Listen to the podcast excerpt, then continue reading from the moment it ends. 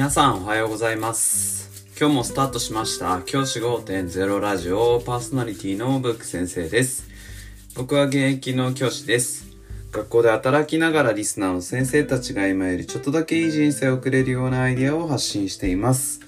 より良い授業、学級経営、働き方、同僚、保護者、児童、生徒との人間関係、お金のことなど、聞かないよりは聞いた方がいい内容を毎朝6時に放送しています。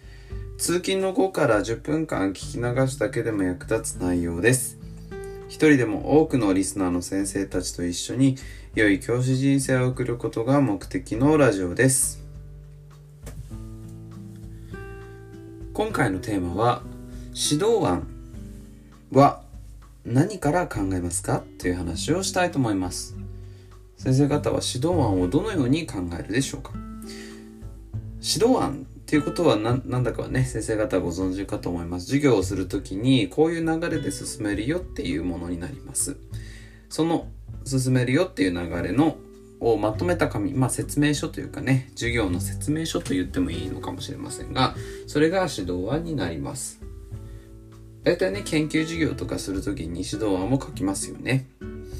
この時期だと結構ね、11月、12月あたりって結構ね、研究授業とかがあって、指導案を書くんだっていう先生も多いかもしれません。そこで今回は指導案を書くときに、まずやるべきこと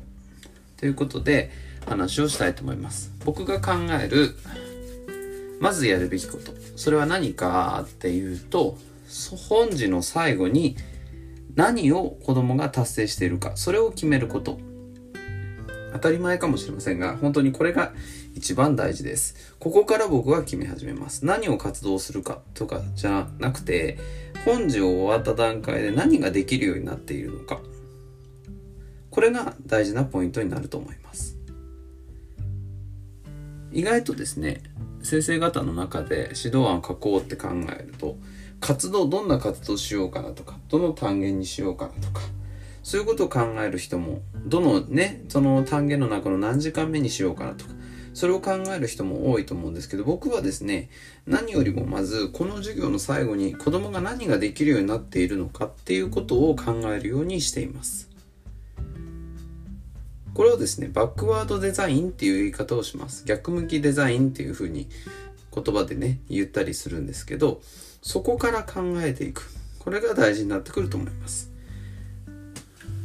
指導案を書くときに単元全部の計画を考える場合は単元の最後に何ができるかっていうことを考える。ここがスタートです。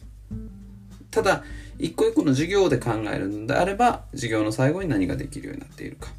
この違いはあるんですけれども、要は最後に何ができるようになっているかに着目して、注目して、そこに力を入れていく。これがすごく大事なことになってくるというふうに僕は考えています。じゃあなぜそれが大事なのかというと最後に授業の最後に何ができるようになってるかが決まればおのずとやる活動は決まってくるからですね。例えば授業の最後にこういった意見文を書けるようになってほしい。っていうゴールが決まればそれに向けてじゃあ何をしたらその意見文が書けるかなということを考えるようになりますよね。そうすると例えばあじゃあこの意見文を書くにはこういう意見の書き方のルールを学ばなきゃいけない。っていうことが分かってくる。